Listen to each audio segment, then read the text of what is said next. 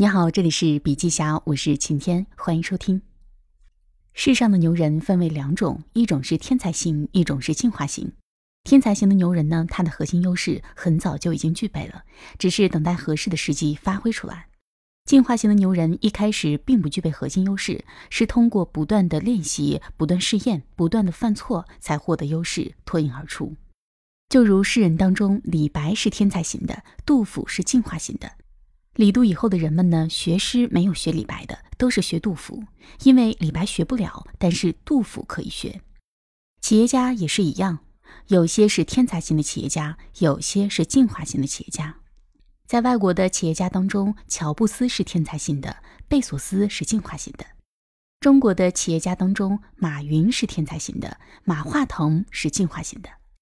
那么作为普通人呢，我们往往会认为那些很厉害的企业家都是天赋秉异，具有我们常人无法企及的能力，才能把企业做得那么强大。但是呢，在研究了很多牛人以后，我发现他们中固然有不少是天才人物，但是更多的在一开始也是普通人，完全看不出有异常之处。而这些一开始很普通的人，后来之所以成为牛人，就是因为两个字：进化。马云和马化腾相差7岁，但是他们创建自己主要企业的时间差不多。1998年27岁的马化腾创立了腾讯，99年35岁的马云创立了阿里巴巴。从年纪上来看，70后的马化腾似乎比60后的马云更加少年得志。但是不同的是，马云很早就认定了电子商务是未来发展的趋势，而马化腾则经历过多次折腾，在很偶然的情况下才做了 OICQ， 也就是后来的 QQ。 马云创建阿里巴巴并招来18个员工，这18个人后来被称为18罗汉，马云是绝对的统帅。但是腾讯的建立则更像是一群不甘寂寞的年轻人合伙捣鼓一件事儿。创始人有5位之多，除马化腾之外的其他4人后来都被称为4大天王。马云很早就吸引了蔡崇信这样的牛人加入，那时候阿里巴巴除了马云的一张嘴之外一无所有。马化腾则要等到公司成立6年之后才挖来了刘炽平，那时候腾讯都已经上市了。马云具有强大的忽悠能力，当然这里是褒义。当阿里巴巴还是一张画在纸上的饼时，他就能拿到软银的大笔投资。不管是对投资人、公众还是各国政要，马云都能滔滔不绝把对方砍晕。马化腾则害羞内向，不善与人打交道。当 QQ 已经有了100万用户时，他们还焦头烂额地为资金发愁，甚至多次想把公司卖掉，都没有人愿意接手。在腾讯发展早期，马化腾从来都不和媒体打交道，他和同事出去跑业务，总被认为是同事的跟班。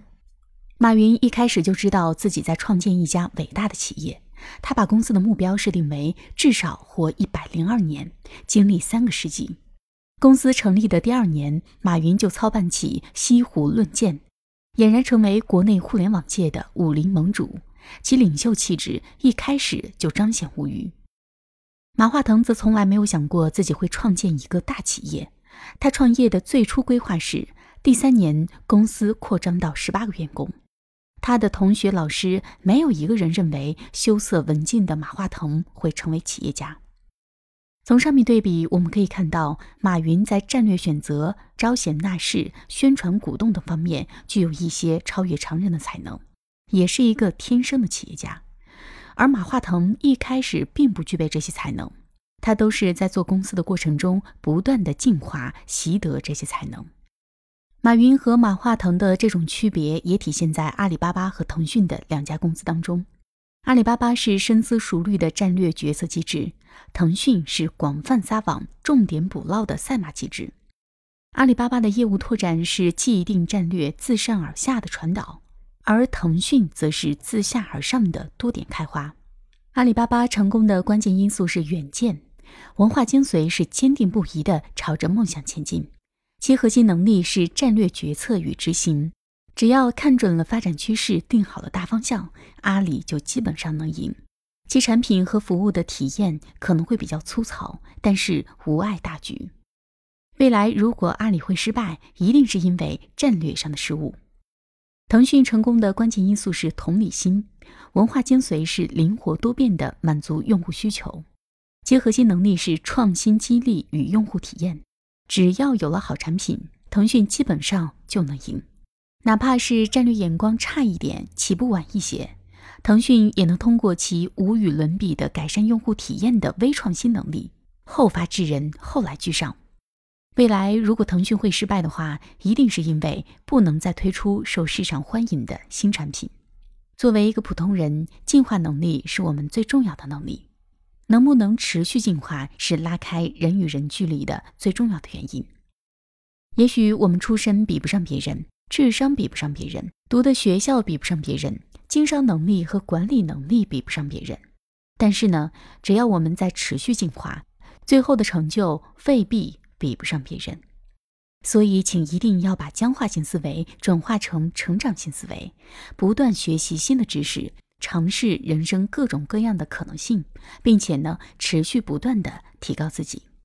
那么到底该如何进化呢？文章里都写得非常的清楚，如果你感兴趣的话，欢迎阅读全文。好了，今天的音频分享就到这里，感谢收听，我们明天见。